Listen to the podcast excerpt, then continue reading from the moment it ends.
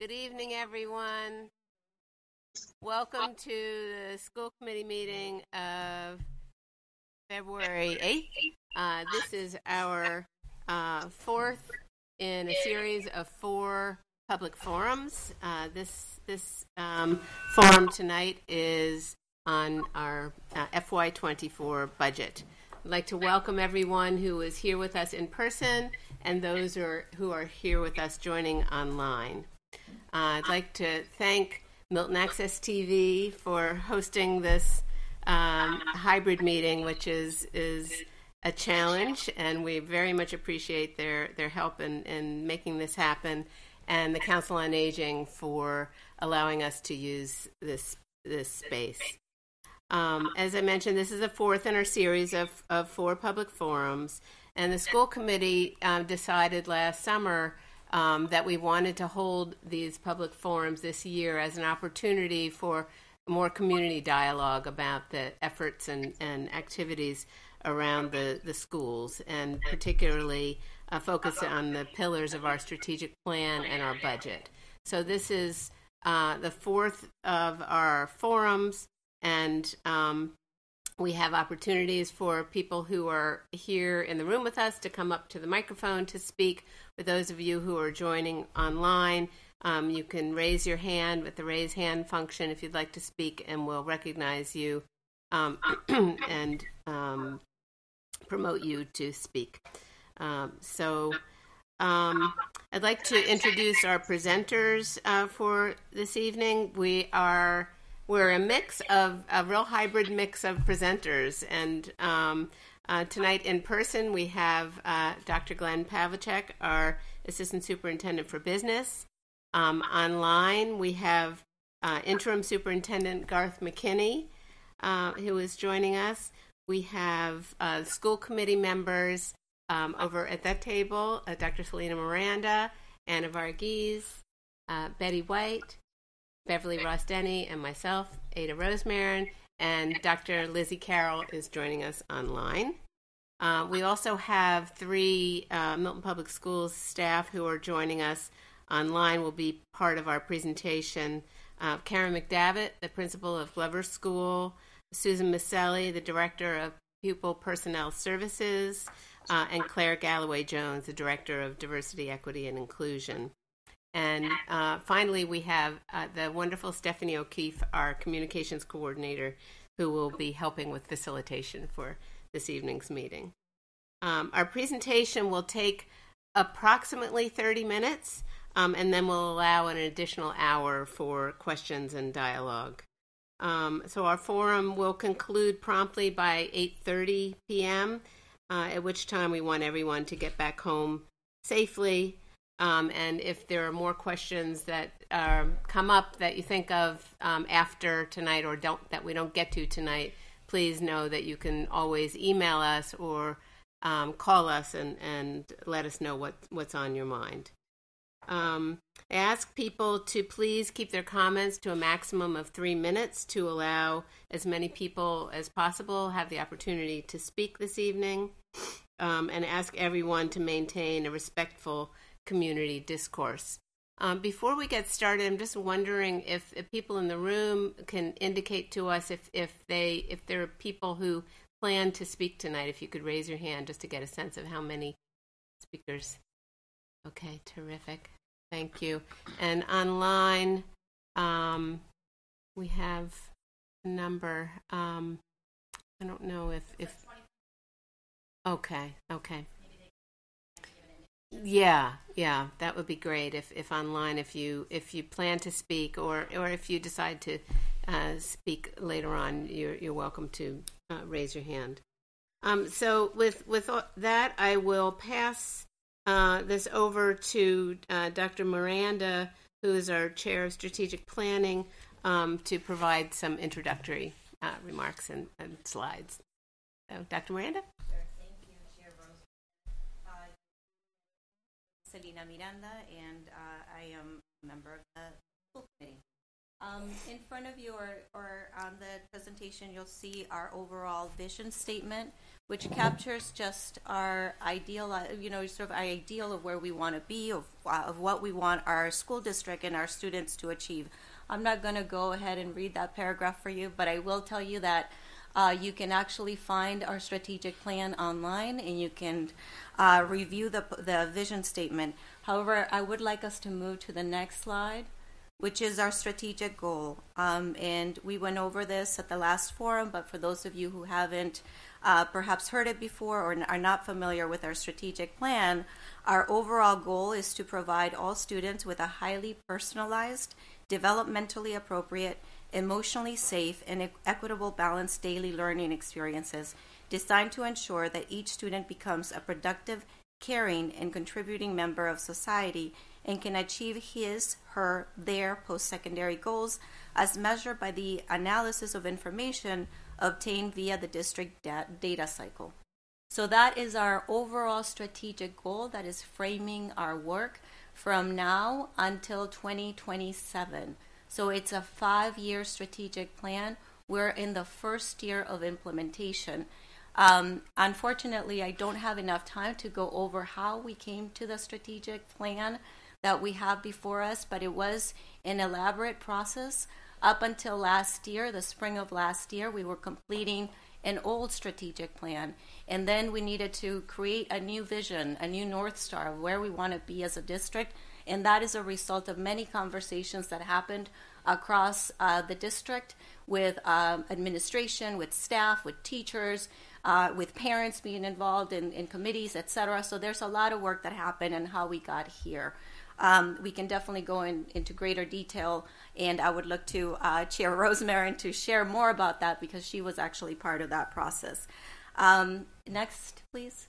And as we have discussed before, there are three pillars to the strategic plan, and that is personalized learning, safe and supportive schools, and equity in learning. Um, I would also encourage folks to uh, review our conversations, the, different, the uh, recordings of the forums if you weren't able to attend, because we actually went into uh, great detail on each of these pillars to let you know sort of where we are. But I remind you that we're in year one. Actually, it's the first, you know, what, what six months of implementation of, of this plan. So just to think about it that way. But in terms of personalized learning, what we're talking about is that we're making sure that educators have the tools that they need to meet our students, um, you know, specific strengths, interests, and needs of each student to create a unique learning experience for all of our students. So that's the focus of that pillar. The second pillar, which is safe and supportive schools, we're talking about actively working together. And mostly, actually, we've heard a lot from the school unit. So what does this look like in the schools to make sure that we're fostering a safe, positive and healthy and inclusive whole school learning environment so that we can support all of our students holistically in key areas of development and integrate services and align the many student support initiatives that aim to address particular areas of need in our schools. And thirdly, our equity in learning uh, focuses on working to create the conditions in which all of our learners Um, can, uh, of all identities and abilities, have the resources and support they need to thrive. Obviously, there's greater detail here, and again, I refer you to the plan uh, if you're interested in, in learning more. Can we go to the next slide, please? And so there's embedded in our plan is a theory of action, and that is that if we make progress against the three key strategic initiatives, that we are going to see student and staff experiences improving. We are going to see student performance, which I know we all care about, improving overall, sort of individual student performance. But I, I would also uh, point to the fact that we're working towards improving on the aggregate how our district performs, right? In terms of when we're looking at state data, we want to make sure that we see progress in the direction that we all care about. And then lastly, making sure that our students are prepared for the future, right? So that if we're doing all of this, that's the idea. That's where we're going to get to. And now the next slide. Um, here is a list of the many things that have happened already.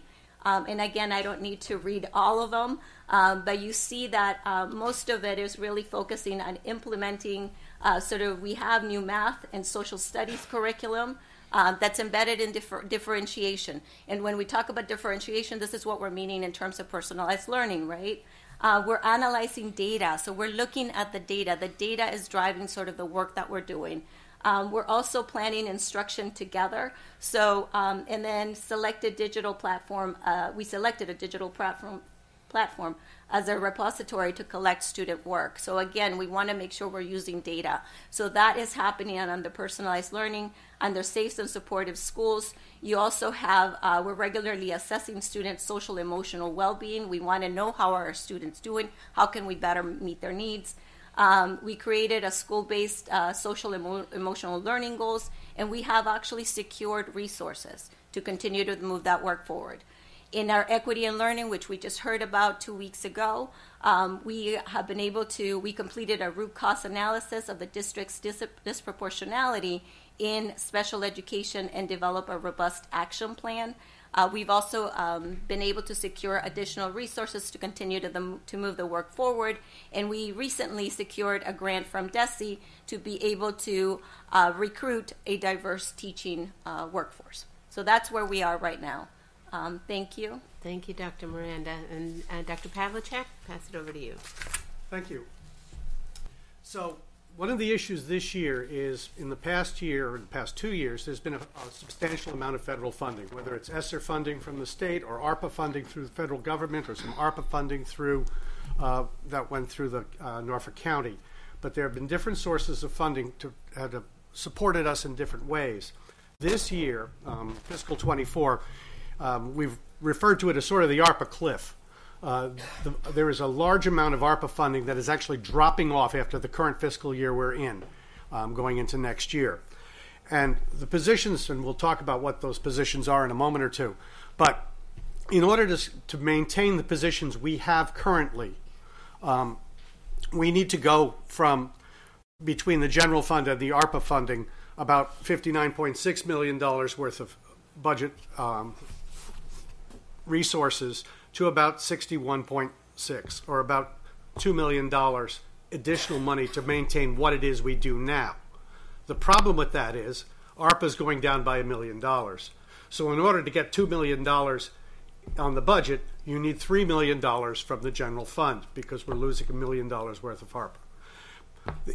If you look at it as a whole, uh, the cost of roughly two million dollars is about a three point three percent Uh, increase to support this year's budget into next year.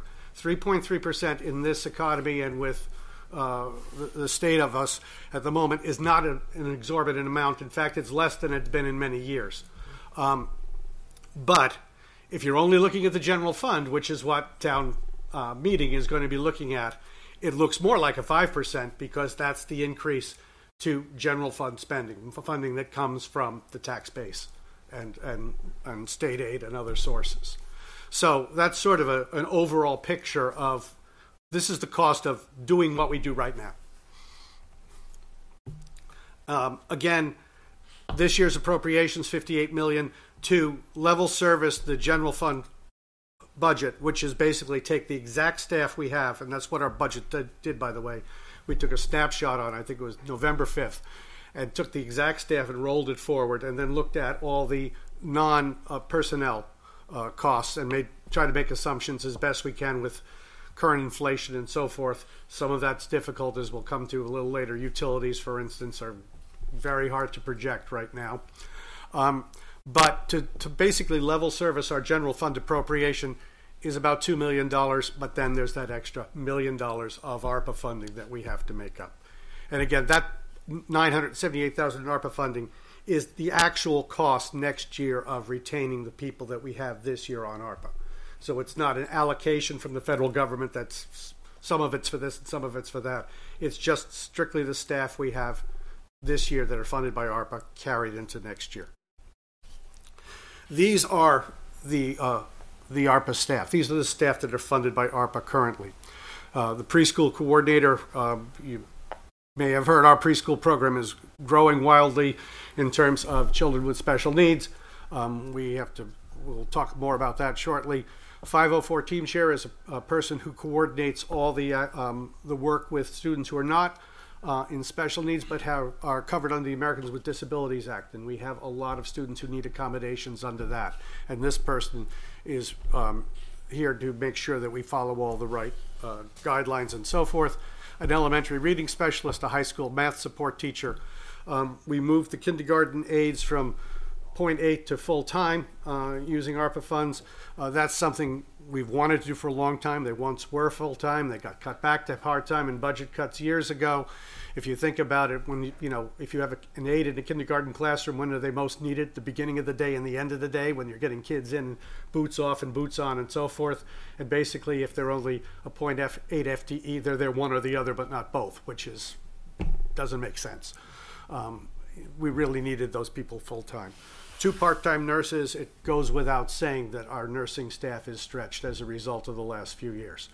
Um, two preschool teachers and the three special education aides were actually included last year in ARPA funding um, by my predecessor, who was, I guess, also my successor, but that's a different story. Um, because those were, um, uh, they needed to be filled. Those are special ed mandates. That was said at the time. Those were going to have to be rolled over, because there was no way to, to lose those, those positions. And the board certified behavior analysts, B C B As, dealing with children with all sorts of needs. It is hard to say out loud that you can pick things out of here that we don't need. Um,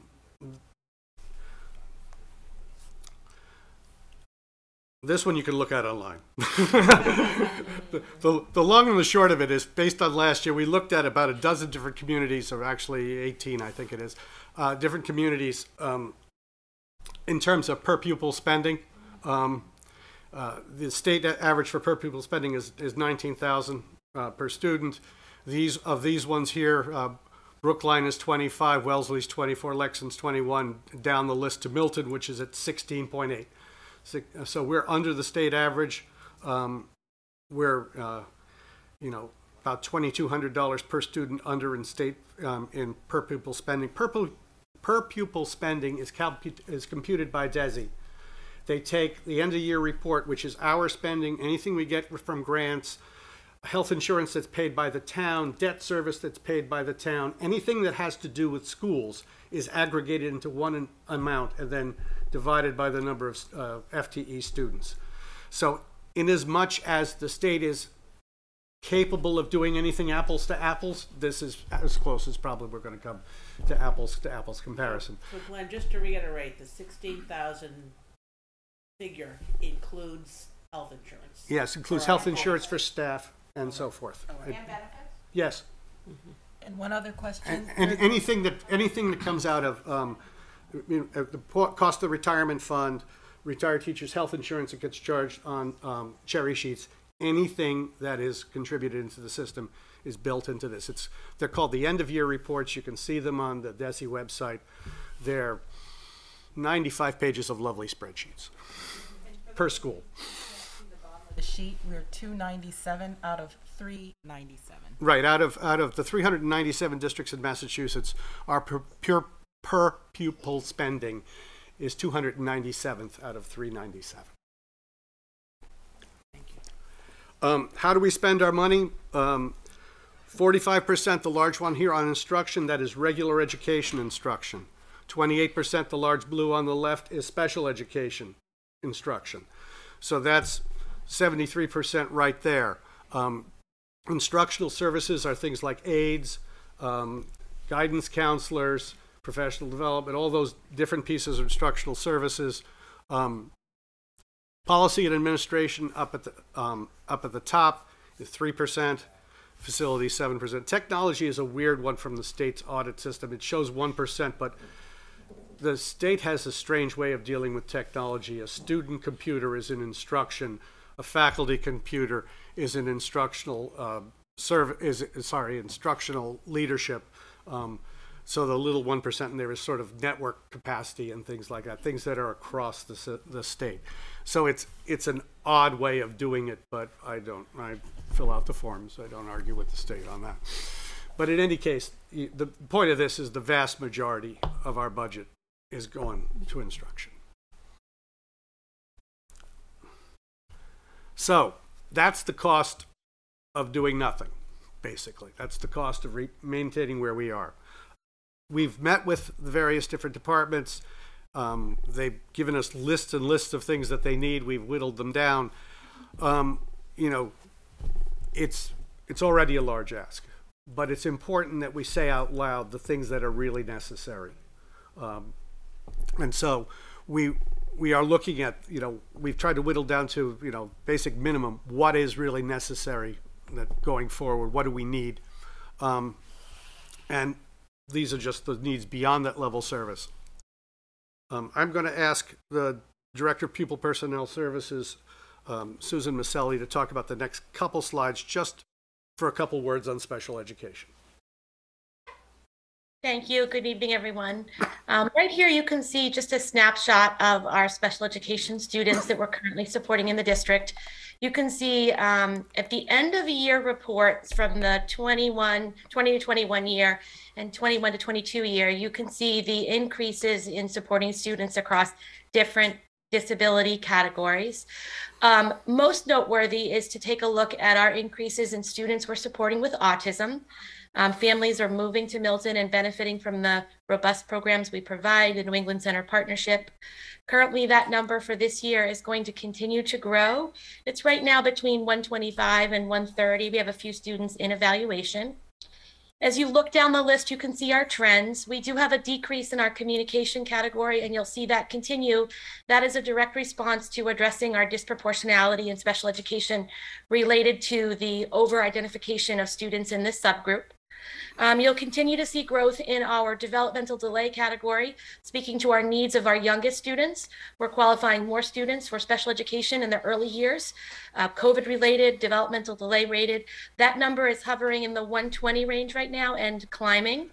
Um, as you look down, you'll notice in this year's numbers, our neurodiverse population is growing.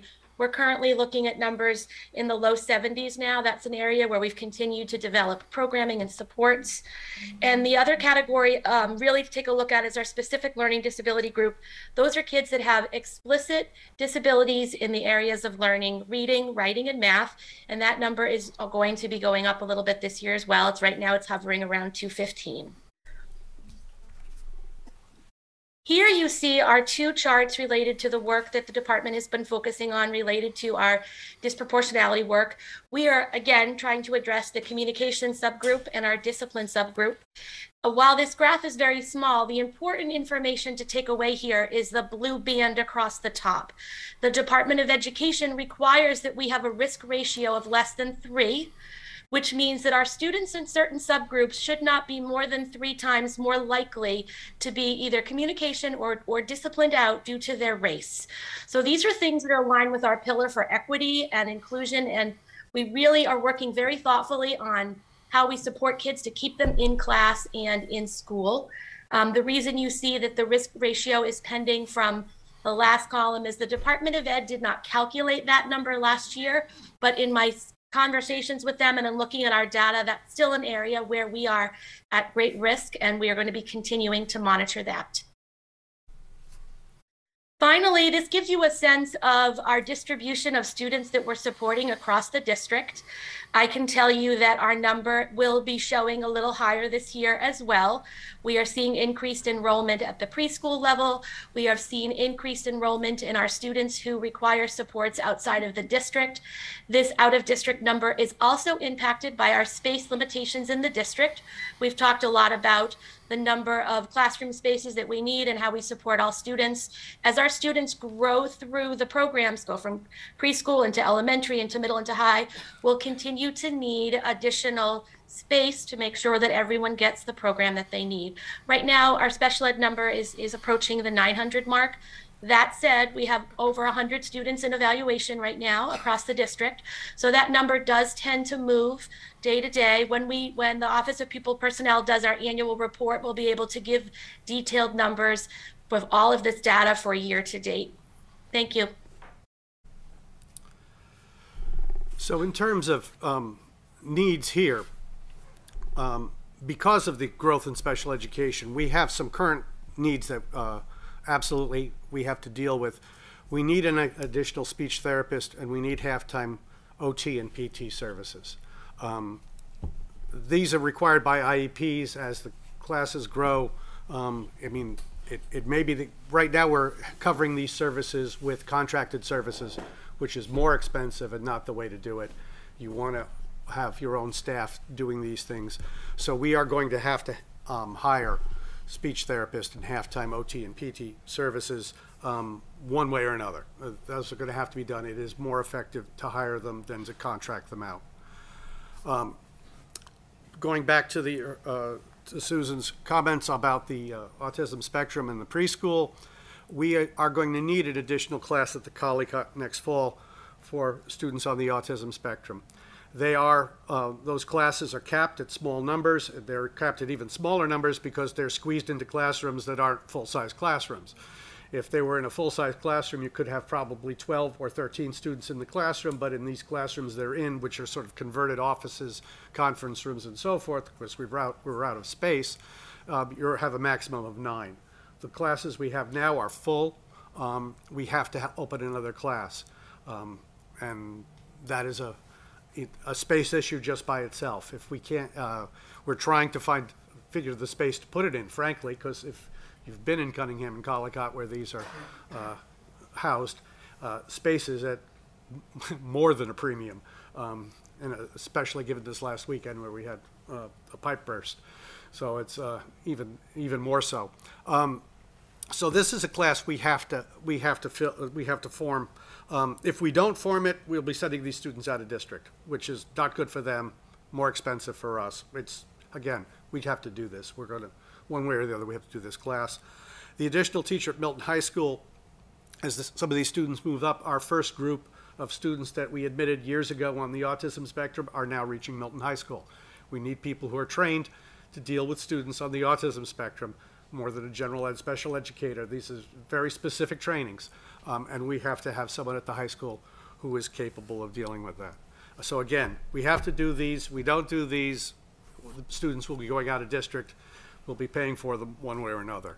So these two slides in the world of special education aren't so much uh, need-to-haves as must-haves. Um, one way or the other, we're going to do these. It might have to be at the expense of something else if it's not funded, but we have to do these things. Uh, they're just legal mandates. Um, other things that we would like to do um, in special education, we'd like to have uh, a classroom at, at the Tucker School for younger students who are academically challenged to try to support them before they enter the realm of special education um, and try to Uh, correct a lot of learning def uh, deficiencies that have happened to them at this point. Um, that's something been on our uh, been on our plate for a while, but it's you know something we would we would really think is a is a priority should we get funding for it. And the out of district coordinator, um, again, uh, there were fifty some students out of district. We have to have someone who goes around to all those sites, visits them, meets with the teachers, does the I E Ps, so forth. Uh, right now, it's a point six position. We have two part-time people who do it, point three each. Um, it, due to caseload, um, that is likely going to have to move up to a, a full-time position. Um, you want to? I want to pass this on to Claire Galloway-Jones. Claire? Good evening, everyone. Um, on this slide, what you'll see is our quality review and equity audit findings. Um, some of you may remember we had our equity forum a couple of weeks ago. We reviewed um, many slides, um, but this slide in particular, um, if you look at the left-hand column, you'll see what um, these are the areas that um, were highlighted of concern around disproportionality, curriculum and instruction, and accountability. And on the right side, you'll see um, the recommendations um, that the firm Um, had for the district, specifically around disrupting disproportionality, what we needed to do around professional development and our data and equity goals. So um, Sue did a great job talking about our disproportionality and the, the work that that's, that that's been happening in the district. Um, if you notice on the left-hand side, we were um, disproportionate, specifically um, with disabilities of African-American students. Um, This was also um, mentioned by Sue in regards to communication. This is something that they've worked really hard at, and those numbers are coming down. That um, that was shown on the slide that um, she reviewed.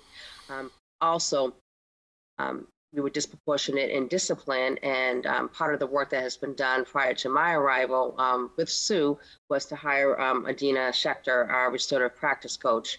And um, that's also, um, we've seen a, a huge, huge, huge, huge um, reduction in um, our discipline um, because of having that person on board. So that was something we were able to immediately do in regards to the findings. Um, the curriculum instruction, Um, they all refer to um, the cultural relevance, uh, have been updated in some content areas. Um, we also noted that some of our students were still not taking advantage of our um, advanced placement classes. Um, the, the biggest um, hurdle I think we have is around professional development, which is recommended here. They talk about developing a comprehensive P D plan, um, making sure that we have embedded P D for our curriculum leaders, our building leaders, and our teachers um, throughout the district, um, and continue to revise um, our curriculum with an equity lens. Uh, this is really um, the area that we've been trying to focus on this year. Um, but again, um, capacity has been a huge issue for us. Um, You know, the equity office is an office of one. Um, myself and Adina have been trying to do this work, but um, this is really the area that we've struggled with the most. Um, we have a very comprehensive plan. We have, we have a strong roadmap now, um, but again, to meet some of the needs and the recommendations that were outlined, we will need to build capacity.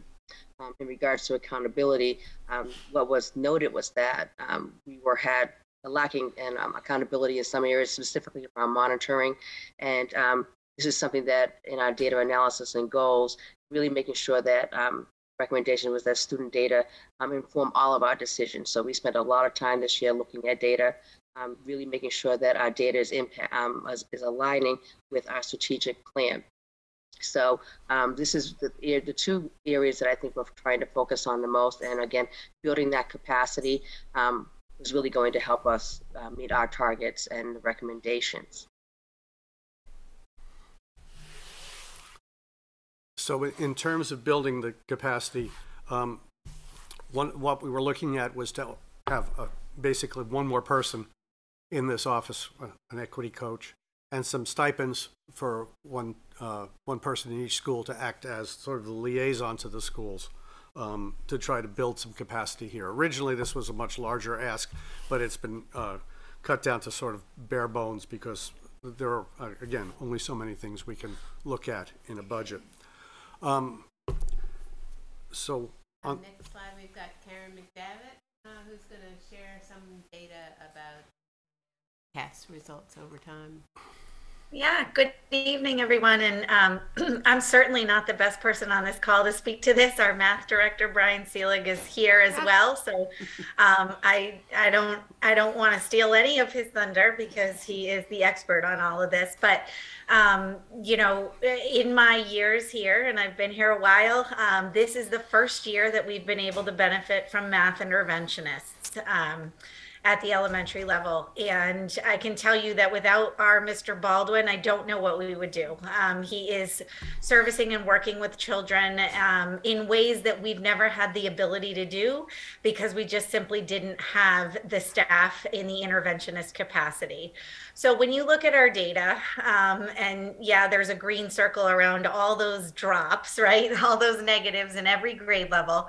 Um, but I encourage you to look, you know, a little more carefully at the data and look at the two thousand nineteen and the drop to two thousand twenty-one. In every single grade level, we dropped. And in some grade levels, we dropped significantly. Um, but we know what happened in twenty twenty, right? And we know what happened in twenty twenty-one. Um, so what I also encourage folks to do is to look at the twenty-one to twenty-two. Because you'll see that we made gains. We are gaining back in every grade level. So while the picture, if you look only at that green circle, um, looks dismal, it's not. But we need more. We need more help. We need more support. We need more intervention. Um, we are making the gains, and that's thanks to, you know, the Herculean efforts of our educators. They work so hard every single day. And we are making up for what was lost um, and what is unfinished, um, but we still have a ways to go. So on the next slide is, um, I believe, the pitch for the need for an additional math interventionist. Um, and, and Glenn can speak to that more, but before I turn it back over to Glenn, Brian, Um, since you're the expert on all this, any anything to add there? Uh, thanks, Karen. I, you did a great job. I mean, I, I think um, uh, that it is a situation where we are taking uh, intentional steps to address the impact of the pandemic on math, which all of the data and research that we have available to us nationally and locally uh, indicates was uh, most adversely affected for student learning uh, during that period of time. And I know that that's something I've spoken about uh, often uh, in my appearances at, at previous meetings. Um, but uh, I do want to reiterate uh, what Karen uh, said about uh, the math interventionist that supports our Glover students, Mister Baldwin. Uh, he's also uh, putting forward uh, the same efforts uh, for students at Tucker, and we have a second math interventionist who has been doing um, just as uh, Herculean an effort and impressive a job of uh, supporting our students of need at Collicott and Cunningham since the beginning of the school year. Um, but their caseloads are um, oversubscribed. There are students that uh, we need to uh, turn away from receiving the intervention, and, and we're currently only able to prioritize uh, students uh, whose data indicates that they have um, gaps Uh, that go back at least one grade level. So a lot of the instruction done by our interventionists uh, relates to skills and uh, concepts from a previous grade. Uh, and the ideal would be to expand uh, from a second, from two to a third interventionist at the elementary level, um, so that we could be sure that we're able to service students who need some on grade level reinforcement of um, content. And I hope I didn't take too much of that thunder either from Karen or from Glenn as it relates to this ask. That's fine. People are allowed to talk about numbers other than me. Um, Thank you. And it, it, we do need a third math interventionist. The two we have are grant funded. The grant funding does continue for next year, so they will still be here next year. It does drop off after that, so we'll be talking about that again. But we do need a third person, and this way we would at least have one permanently on our budget that we can carry forward, because we have for years wanted to have some math intervention abilities. Um, in terms of other uh, levels at the middle school, one of the things we're looking at here is if you look at sections of twenty-five or over at the middle school, um, notice in twenty twenty, twenty twenty-one, it's fairly low. That's because we had an additional four staff members during that year for uh, when we were doing hybrid learning. We brought more people on that year. Um, but you're looking at fair, fairly large numbers of classes, mainly in the exploratory classes, that are twenty-five students or, old, uh, or above. Um, they vary a bit because if you're familiar with the middle school, some classes are sort of every other day, what we sometimes call semester classes. Some are every other day for half a year. So they're sort of like quarter classes. Well, if you teach one of those every day for every other day for half a year, and you've got twenty-five students in each class, that's four sections as opposed to some other class which is two sections. So the numbers are a, a, a little variable from uh, year to year, depending on which courses get oversubscribed.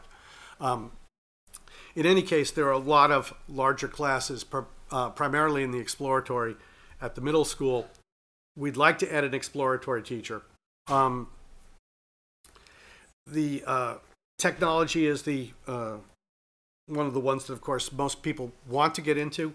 The difference between exploratory at the middle school and um, electives at the high school, uh, electives, as they say, you know, as it sounds like, you say, I'd like to take art, I'd like to take music, I'd like to take this. At the um, middle school, it's more like we want to expose you to this, we want to expose you to that, we want to expose you to the other. It's more of what do we have room for rather than what do you want. Um, so it, they are slightly different. But in any case, we need we have demand at the middle school for um, the, the two most pressing demands at the middle school are, are an extra exploratory teacher, sp specifically in technology, and um, an English language support teacher in the sixth grade, again to correct students who are coming up who need extra E L A support. Um, though we have we have extra math support in the sixth grade, we don't have extra E L A support in the sixth grade. And at the high school, um, we um, Principal Cahill came in with a list. Most of, some of the list is at the bottom, but the, what we took as the most uh, pressing um, need at the high school is one of the more interesting uh, titles: Business Career Tech. What's happened at the high school? This is the business department. This is economics, but it's also cooking. It's also fashion. Uh, fashion. It's basically a lot of things that were combined. Used to be different departments that were combined together. When we said we shouldn't have so many department heads, let's put them all under one person. Um, so they're all under one person. Um, you have, excuse me, twenty-seven sections of, of, of the fifty or over twenty-five students. That's actually misleading, because this includes um, those fifty sections include cooking, wood shop, and auto shop, which are capped at under twenty-five students by OSHA regulations. So it's more like twenty-seven out of about forty sections that are um, over enrolled in this in this particular um, department. So um, as far as the high school goes, that was the most significant need. And then our final, um, in terms of system-wide technology, we have a director of technology and three staff for five thousand plus pieces of equipment in six built in six schools. Um, we had more people in this department when I joined the school committee in two thousand three than we have now. Um, and I would dare say most people realize things have changed a bit in twenty years. Um, so this has been a pressing need for quite a while to get another person into this department. Um, as I say, if it wasn't for a class at the high school who uh, are, do a fabulous job at repairing Chromebooks and putting screens back on and putting uh, keys back into them, we would be sunk. Um, there's a There's a, gr a group at the high school who just or uh, have, have saved us by doing this. Um, oops, sorry. So that's us. I mean, uh, in terms of where we are, um, it's, it's about a three million dollar ask. All the other things we're talking about are another million dollar ask. four million dollars is a huge ask, we know. But if you have to look at, you know, we don't do anyone favors by saying we don't need anything more. Um, we need to let people know what the what the, the needs of the district are. These are the needs of the district. This is what we're going forward with.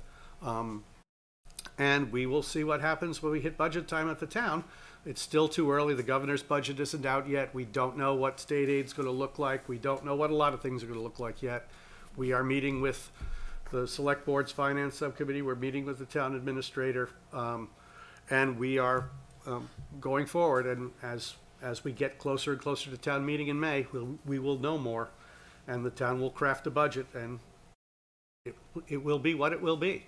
Um, but this is this is our budget request to put into that mixture. And so at that point, um, I, I'll turn this off so people at home can see us. Okay, great. Thank you. Thank you very much, Doctor Pavlicek. Um, so at this point, oh, now we can see everyone. Hi. um, uh, now I'd like to open it up. Um, so if there are people either online or in person who would like to speak, um, uh, Stephanie O'Keefe is going to keep an eye on Uh, those who are online, and if um, we have any hands raised, um, we can recognize them, uh, or if we have someone in person who would like to speak. I see one hand online in person. Mm-hmm. Mm-hmm. So we'll bring it to the online first? Yeah. Uh-huh. Uh-huh. Sounds good. So Jill Clark. So we'll promote Jill Clark. Thank you.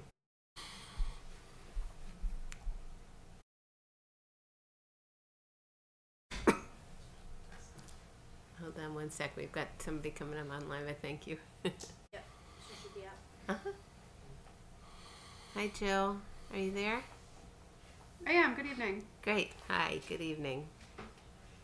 Um, thanks. My name is Jill Clark. I live at twenty-six Harold Street. I um, am a town meeting member in Precinct four and a member of the Pierce Site Council. Um, I have a question for Doctor Pavlicek when he was talking about the, um, after you sort of got through the, the, the basic needs for a level budget and then moved on to um, some of the requests, there was um, sort of a, a, a euphemistic comment of, you know, the, the school building leaders bring their requests and we whittled them down. And I was wondering if you could talk a little bit about what that process looks like, um, how sort of the requests from, from principals and other school leaders come to be the budget that you've just shared with us.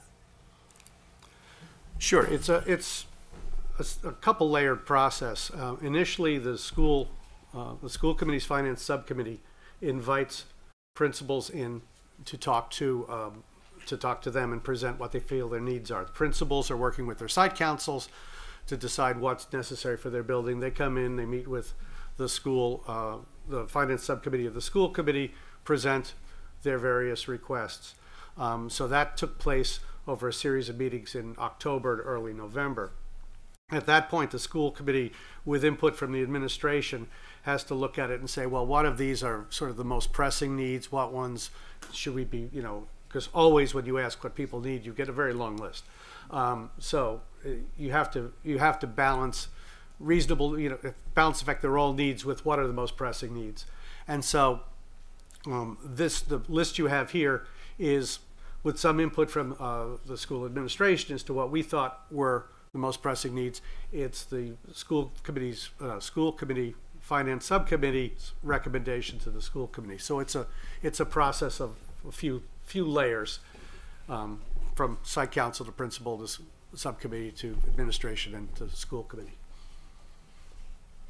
Thank you, that's helpful. And um, I see Principal McDavitt chuckling as as well, you know, it, because I, I think it, you know, it's reasonable, right? I think the schools do have um, extraordinary needs, and, and the principals have a really good sense of what it is that their school communities need. And, and as a, um, a member of the Pierce Site Council, I have Uh, only a small insight into that, but I just wanted to raise that question um, to point out that, as astonishing as that bottom line number is, I think it's important to remember that it's already a conservative estimate. There are already things that principals need uh, in their schools that haven't even made it into to this budget, um, and everyone is, you know, I know they're all doing their best to kind of tighten their budgets and and um, get to where they need to be, but they're There, there are still unmet needs that, that won't be met even if we um, we fund this budget. And um, so I, you know, I, I commend you for getting this far and for making difficult choices that you've made, um, and know that there's a lot we need to do to uh, fund our schools appropriately. Thank you. Thank you. Um, Hi, I'm Vanessa Foster. I live at thirteen twenty-five Canton Avenue. I had a question, sort of a clarifying question on what you said at the end, Glenn, when you said, you know, other things come into play sort of after town meeting, like the state funding. We don't necessarily know if it comes into play yet or something. And I'm just wondering if, so if we're, if this budget comes before town meeting, this is my first year as a town meeting member, so that's why I'm asking. And we approve this budget, and then funding, you know, the state decides to put, to sort of help um, districts bridge the gap between the ARPA funding that used to be and is not anymore, or are there, is, is there a, does, do we, we don't then have to get more, right? Like if, if we say, yes, we want to take this money from the general fund, but then the uh, state gives us some money, then we don't have to take all that money. Is that correct? Or?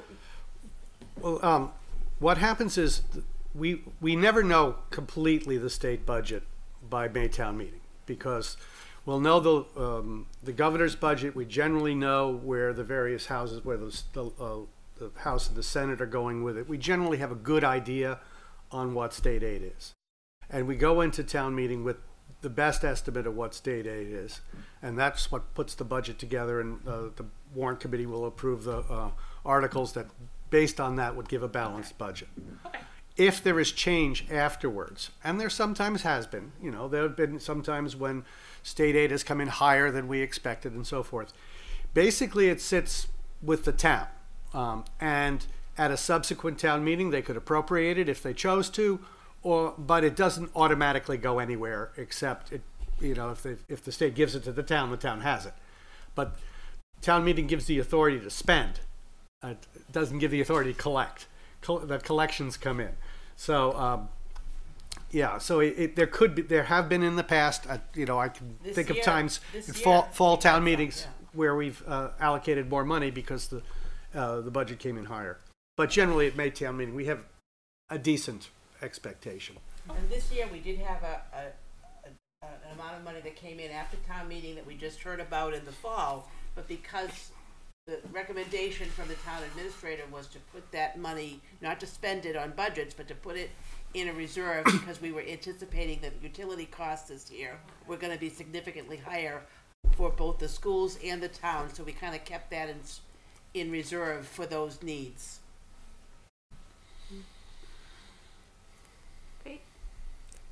Um, sure. Yeah.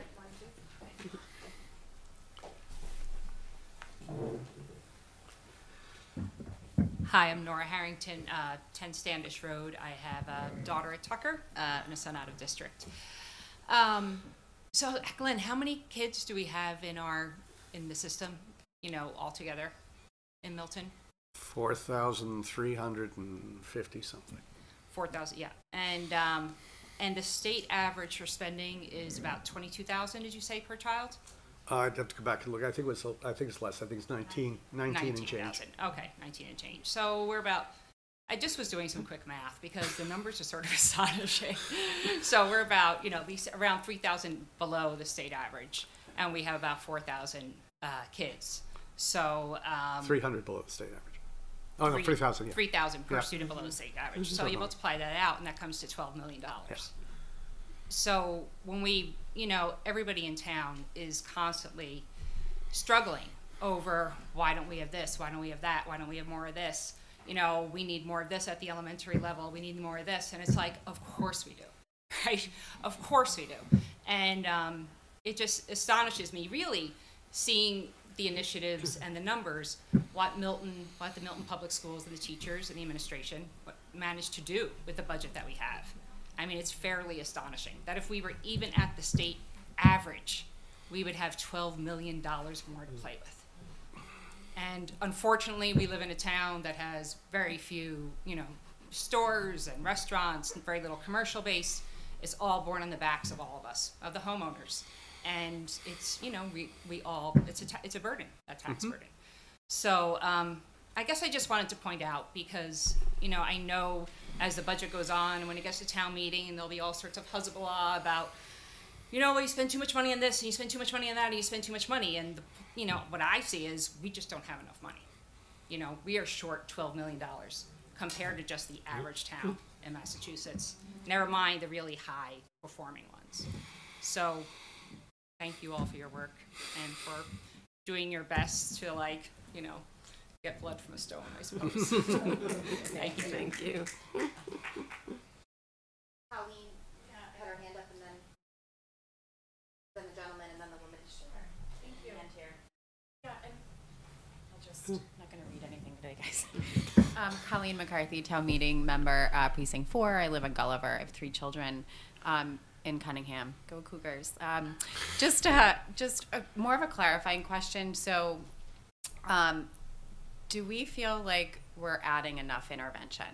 And, and I'm not, I'm not saying this because, and I give you guys a ton of credit. This is incredible amount of work that you've done. Um, you know, we're asking for a third. Do we need a fourth and a fifth? And I listened to Warrant Um, meeting, and even just reading, right? Early intervention, the intensive learning classroom at Tucker sounds like an incredible um, program. Can you talk a little bit about what that looks like with the three teachers? Is that?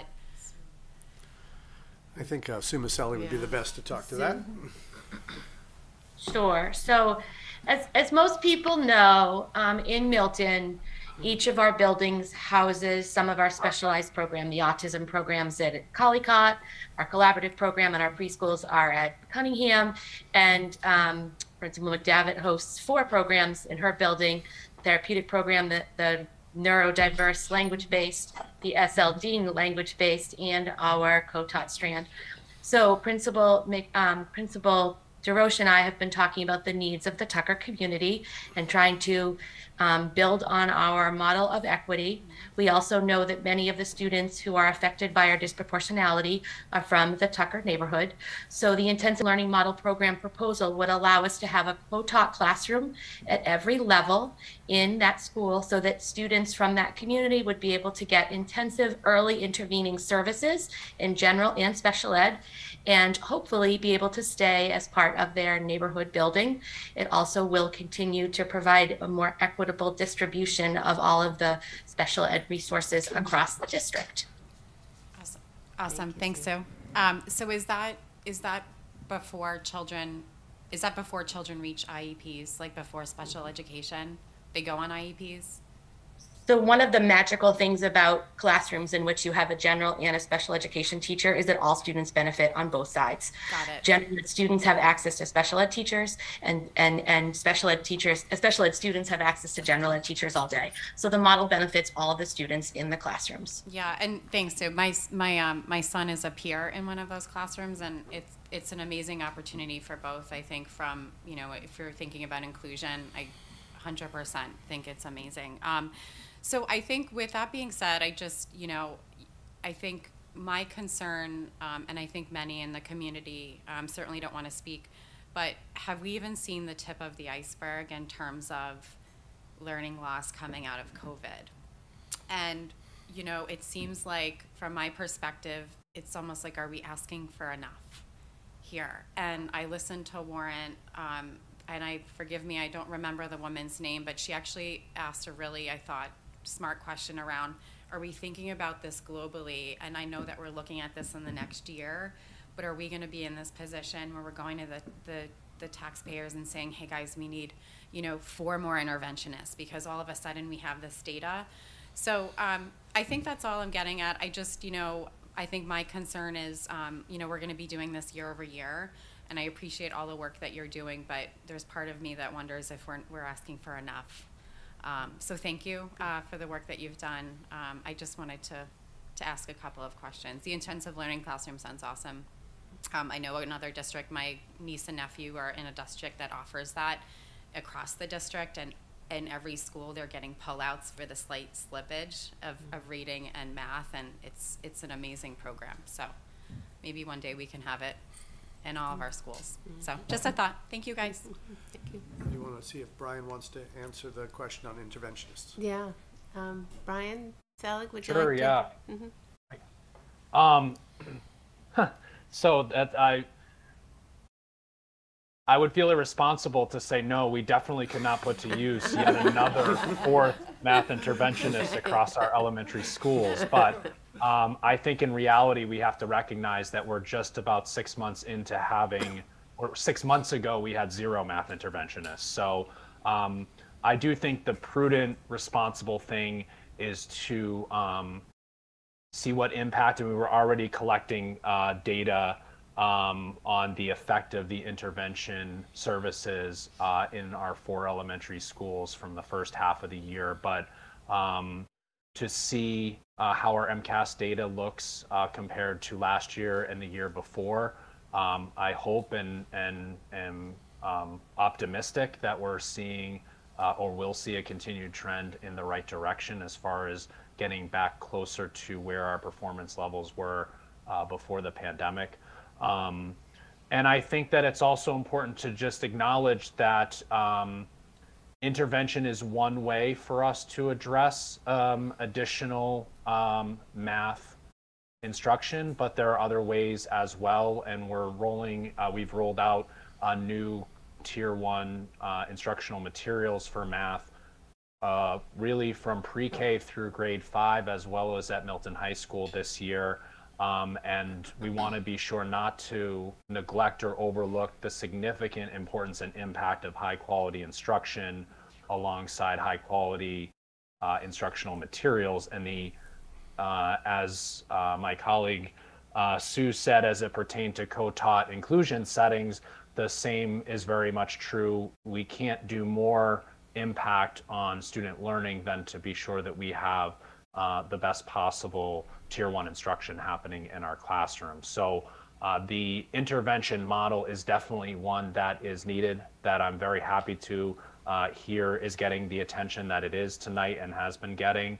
Um, and we, we absolutely need to continue to look at uh, whether we are able to meet the needs by, based on the staffing we have in that area. Uh, but it's not the only way that we can impact positively the uh, learning that's happening in our math classrooms, uh, either across the district or in our elementary schools. Thank you, Brian. I'm here, and then I head over here too. Woman, White, were you looking to see, sir? So one, two, three. Good, thank you. Thank you. I'll, I'll keep my remarks short. My name's Ben Zoll. I'm a Milton dad, and uh, I've got four kids. We live on uh, sixteen fifty-one Canton Avenue. Uh, we've got four kids. You guys have four thousand kids, um, and we spend a lot of time just trying to figure out the needs of our four kids. So I just want to start by saying thank you all so much, uh, the school committee and our educators, for what you do for our kids.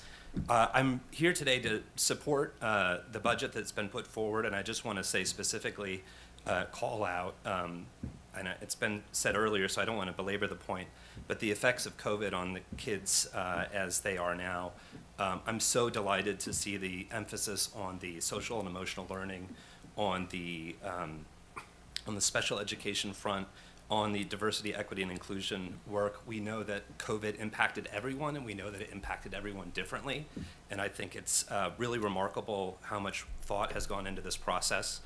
Um, and I think to my, I, if I have to ask a question, which I, I feel like you do when you come to the microphone, um, uh, to, to sort of echo an earlier point, I wouldn't mind seeing two versions of this budget, one where we see even more needs that the schools have. Um, I totally appreciate the need to kind of whittle things down, and I also appreciate your efforts to try to make things more palatable for the Milton taxpayers.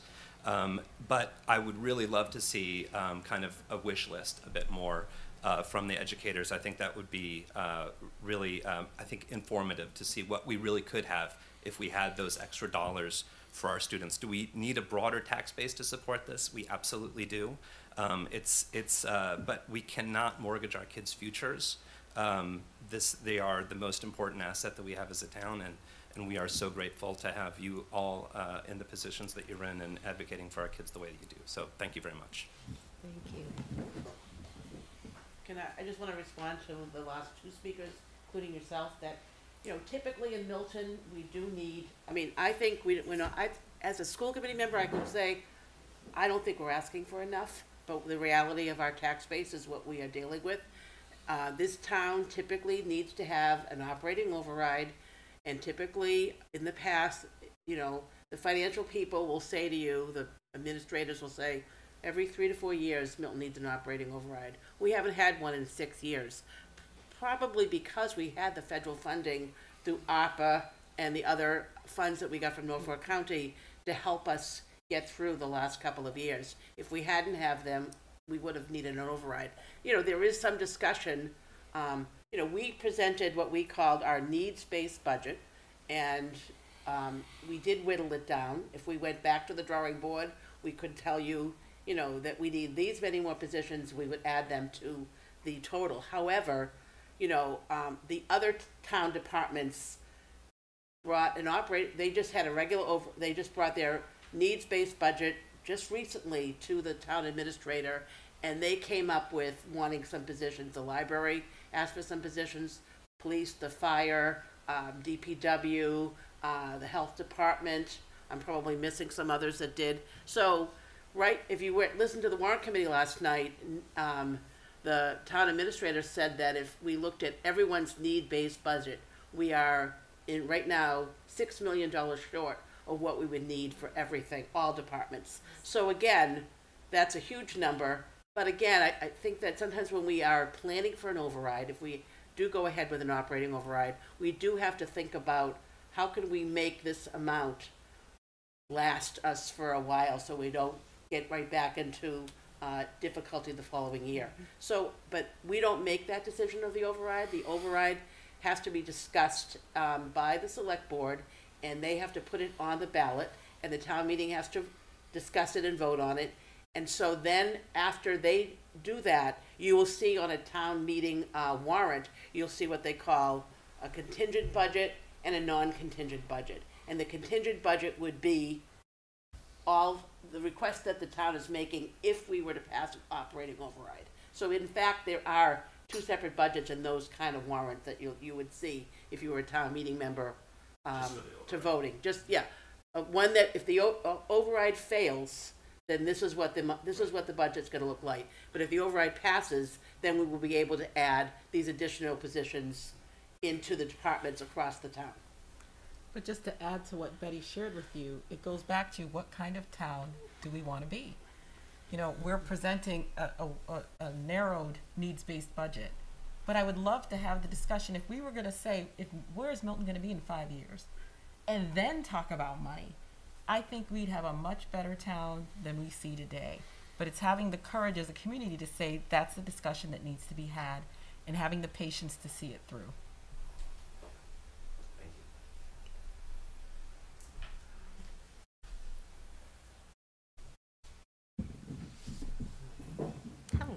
I'm Regina Campbell-Malone. Uh, I live at one seven seven Truro Lane.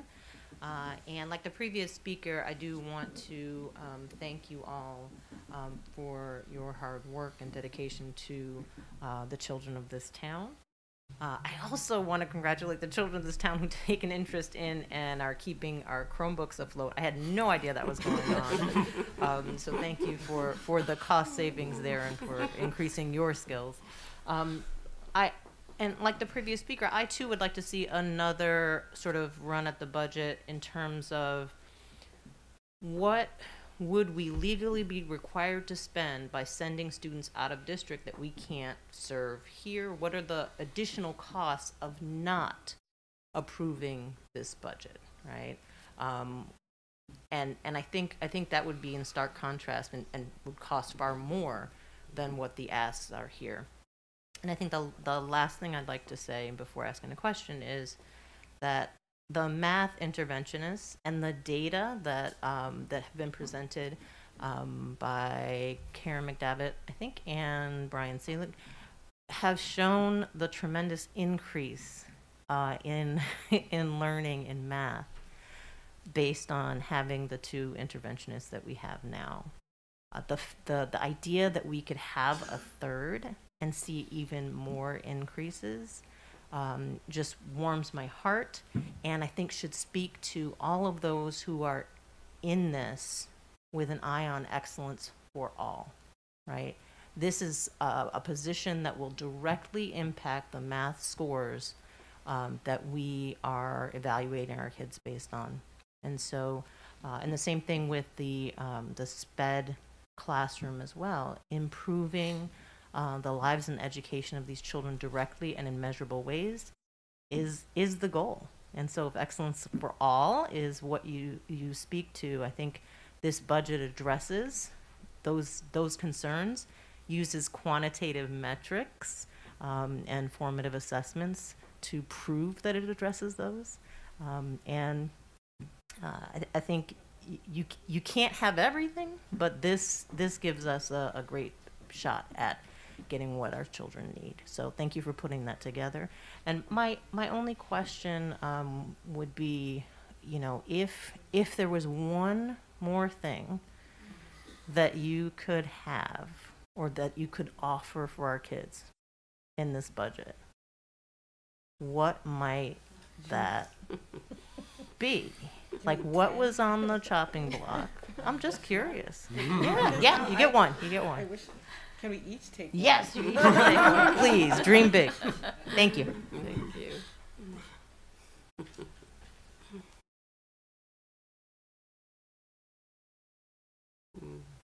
Uh, just a rhetorical. Well, I just want to point out we have about fifteen minutes left, so you can't each have.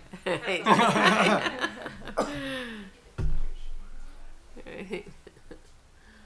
Well, after after having gone through this uh, whittling down process to where we are, it's hard to to pick something that didn't make the list. Mm-hmm. um, I think there there's plenty, and not just one that I think we would all include. But I but I would like to comment on on your um, comments about uh, the data that we're using, and and I think that that is something that we're all very proud of, that has really grown in the last couple of years, and and really being able to follow the data very closely on how our students are doing. And so those charts like you saw tonight that really demonstrate the progress um, is, is just so reinforcing. And, and earlier this year we had uh, results for the um, formative assessments sort of in the first half of the year that really showed growth. And it was, it was just really very encouraging, and it, it helps our staff, you know, know what they need to do, what they need to work on for students, and, and really addresses uh, the, the range of needs that we're seeing every day. So I think that's something that we're, we're all very proud of. Regina, I would vote for a new building. I thought you were going to say that. I've been on the committee and been watching all that and data and meeting, and we need a new building now. Mm-hmm. Unfortunately, we can't get it now, but we need to get moving quickly so we can get it as soon as possible. So, and their district-wide needs, each individual school has something very unique to its setting that I could lobby for each one of them. Yeah. Mm-hmm. So if I said any one of them, it would look really bad. But yes. in all in all honesty, I think to Miz Harrington's point, there really is probably at least three million dollars worth of stuff that I could rattle off in about fifteen minutes. Yes. Is it appropriate for right now? Probably not, but there's always next year. We'll see what we get on the list.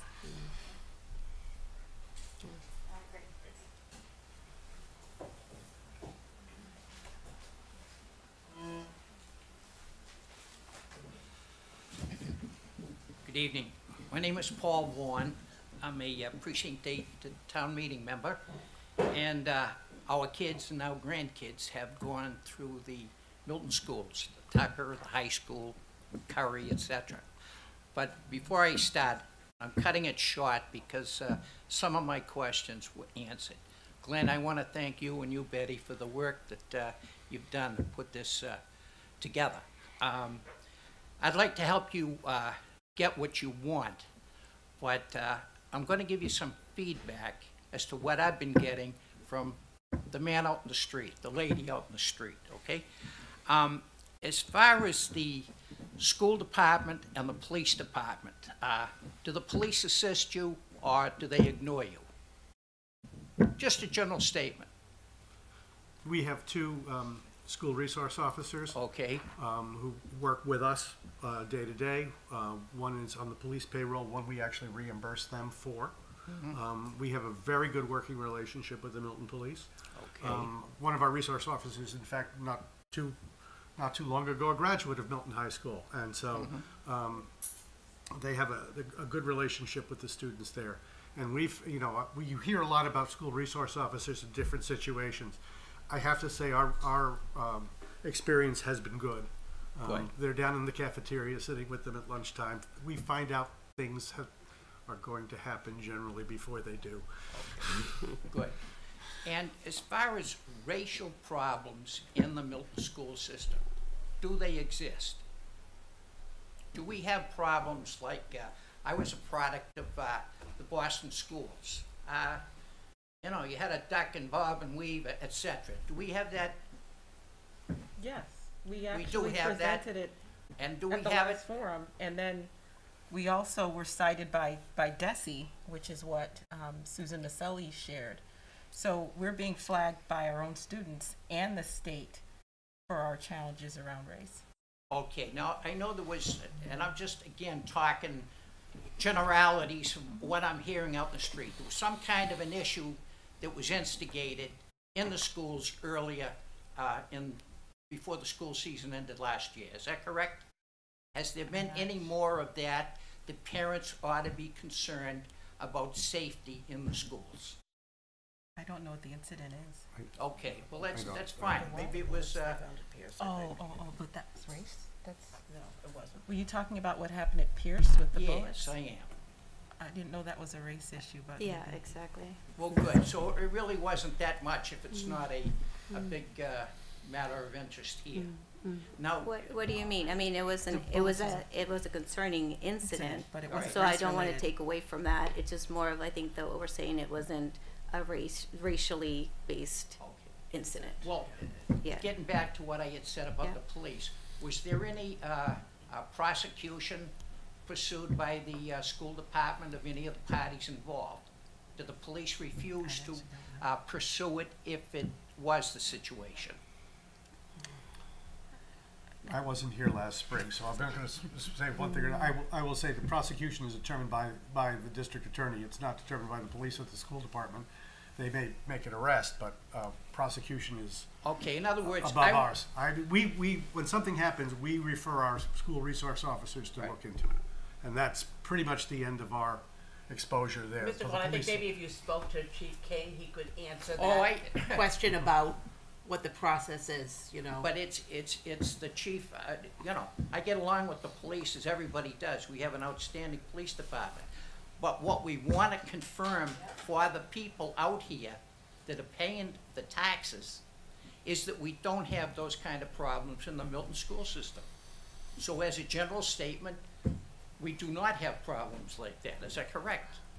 And what are you defining by problems? I don't know. Racial problems. But, yes, we do. But we do.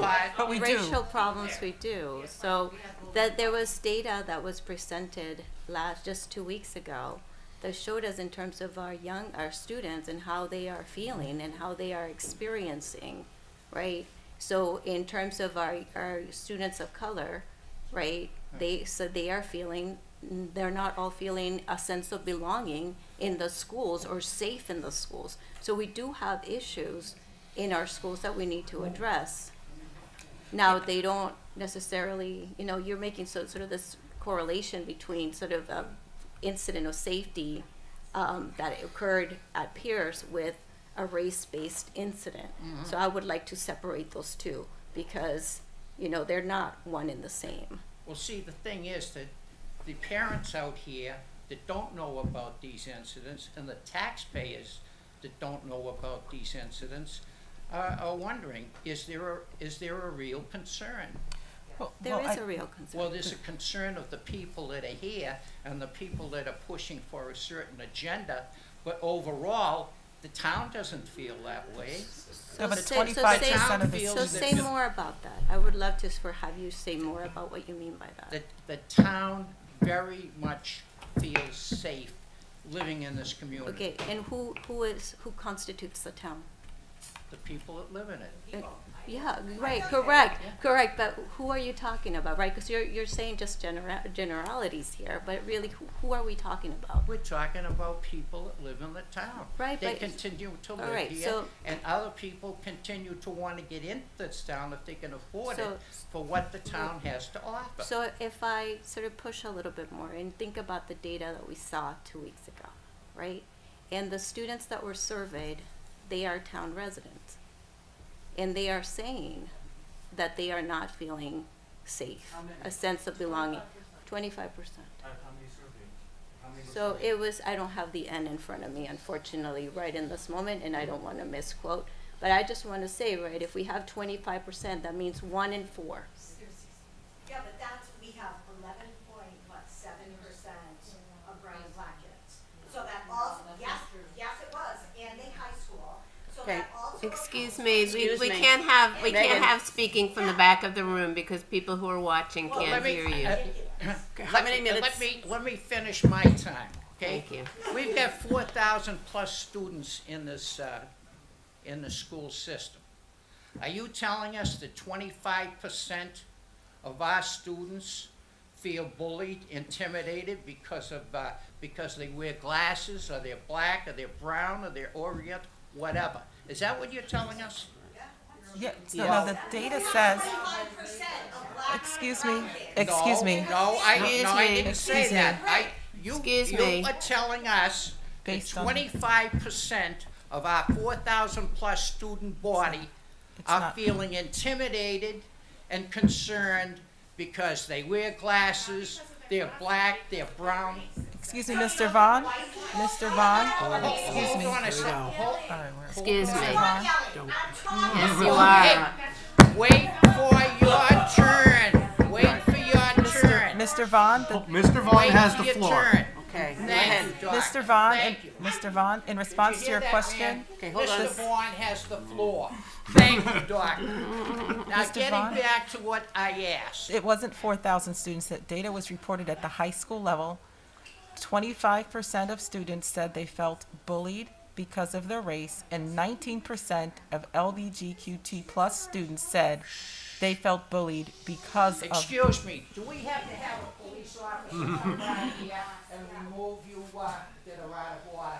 Give me an opportunity to have my say, and then you can say, okay? Thank you. I've lived in this town for fifty-five years. I deserve a little respect. I'm eighty-two years of age. I'm a grandfather. I'm a taxpayer. And I'm, I'm shocked at what's going on in the school department. Absolutely shocked beyond. I'm trying to keep my thoughts uh, respectful. And Mister Vaughn? Now, now we have a, Doctor, you answered one of the questions. Tech, one of mine anyway. Technology, there's a sixty-five thousand plus amount that is looked for technology. Fine. But then you got one hundred sixty-seven thousand dollars for uh, an equity program. Come on. Why? Really, why? Is there any amount of dollars uh, appropriated for the kids that come out of two-parent homes that do things a certain way that is proven to be successful? No, everybody's bobbing and weaving, ducking. It's wrong what the school system is doing. It's wrong with this equity. Young lady, you made a comment that we'll see in five years that things change. Do you want to change the whole uh, structure of the town where we start bringing in industry to make up what the taxpayer is going to be paying? Who makes up this town? You got a lot of elderly out here that are going to the food pantry. And we're talking about, you know, come on, it's not right. It really isn't. But again, thank you for giving me the time. Thank you, Mister Vaughn. So we had a woman in the white sweater, I think. Who else would like to speak? We have about six minutes left. So one, do you want to speak? So two, is that, is that it? So you stop harassing me. So you would ask first, ma'am. I'm sorry, but I'd like to make a complaint because it's really hard to participate in the meeting with someone harassing. I couldn't harassing. Yeah, she was. I didn't see. So if you want to, you're next. We only have five or six minutes left. Yeah, and please, if you could call the cops, that'd be great. Yeah, please call them. Go for it. You'll be next. Oh my gosh. We have maybe two or three minutes each. Hi, uh, committee and district leaders. Thank you so much for all the work that you do. My name is Louisa Lyons, and our family has two kids in the elementary school and one in the high school. Um, we are Latinx identifying people of color, very similar to what the previous speaker spoke of. So I can, you know, share my experience. Uh, my husband and I have both been teachers before, both here and internationally, and we come from a family of educators. What we have here is pretty amazing, let me just tell you. Uh, our family is so grateful for all of the hard work that you do in the district. My kids don't currently use special ed programs yet, but we're very supportive of using dollars to support special ed kids. Uh, thank you for prioritizing those needs. We hope that all kids thrive. We have no kids in the middle school, yet we're elated that a lot of the budget ask is going for Pierce. We're very happy with our elementary experience. Missus McDavitt has been amazing, as has the rest of her team. We constantly have chances to be in the classroom. We constantly have chances to speak with our principal. She replies right away, and the teachers do as well. So we have access and a lot of information coming at us every single week, so I appreciate that. Some kids say, some people say, like many in the room, that kids will leave. But clearly the data you have shared shows the opposite of that. I commend you and the district for garnering the resources and the grants for S E L, for personalized learning. That is very, very impressive and appreciated. You're beyond bright and very experienced. And the fact that you were elected tells me that many or the majority of the families in town support your work. Our family and many other families unlike what you hear in these meetings sometimes, trust your work, and we're grateful that you and the committee have taken on these unpaid roles in service of our children. We're grateful for the D E I, S E L, E L A, and special need investments made. We reviewed the budget at home today, and the D E I ask was zero point two two percent of the extra money asked for. two point two two, not even one percent. I feel like that is beyond appropriate. As taxpayers, homeowners, our family continues to support the budget you have laid out, and we're happy to make this contribution, not just for our kids, but for all the kids in town. So thank you for all of the work you do, and it's just beyond me that you take on so much harassment all the time. And just so you know, although it is often said by a lot of people in this room here that they speak for the whole community, it is just simply not true. So the numbers don't show that. Thank you so much for all of your work. Thank you. Nice one to end. I think this could be our last speaker. Great, thank you. Hi, uh, my name is Janet Ferrone, seventy-one Central Avenue, and uh, my son, uh, who's now older, he was a um, graduate of the uh, Glover School. Um, he was also a student, um, a child that was adopted from India. My husband's Indian, and I do have to say that back um, then he did experience bullying because of skin color, and I'm uh, very well aware of the amount of um, issues that that go on in the schools, um, students feeling unsafe. My background is education. I was an administrator in Boston for thirty-three years, dealing with students of color, special education, and um, I currently work for Curry College. I've worked in the Milton schools, observing student teachers, as well as Needham, Canton, surrounding areas. So um, I wanted to say a couple of things. I was really surprised to hear how low our funding is for a town of what Milton considers itself, and I think it's super short-sighted when people are buying homes, they're looking at the figures, their real estate values. So I think if people are objecting to paying taxes, they're going to lose out when people are choosing communities that fully fund education. I also wanted to say that um, one of the things that I think people who aren't in the schools or people who are looking at things, um, when we're talking about money for the different things like S E L, equity, it's not, it's not separated. If you have students coming into school that don't feel safe, no amount of instructional coaching or technology is going to help them achieve if they are in the classroom worried that something is going to hit them from behind or someone's going to call them a name. So by putting in the initiatives, um, you know, so many of us through the pandemic, people were saying, get the kids back in school for their mental health. There, there definitely was that disconnect when they were out. So what we, we really need to even more focus on the, some of those initiatives that we're hearing about so that all the students feel welcomed, included, a sense of belonging, and safety so that they can then focus on the academics in front of them. And we're not talking about the money goes to one group or one skin color. It's everyone. If you have initiatives in the school that focus on belonging, that focus on safety, there's kids of all races that may feel awkward and feel unincluded. It, it's, you know, people I think have put it in such divisive compartments. So all these initiatives that we're talking about will all lead to academic achievement. It's not a separate funding. Thank you. Thank you. Thank you. Thank you. Very good. Well, I, that concludes our, our forum this evening. Thank you all so much for coming out, and uh, stay tuned as this, our budget makes its way uh, towards town meeting, and uh, we appreciate your comments and your support. Thank you all. Have a have a good evening. Thank you all for joining us online. Bye bye.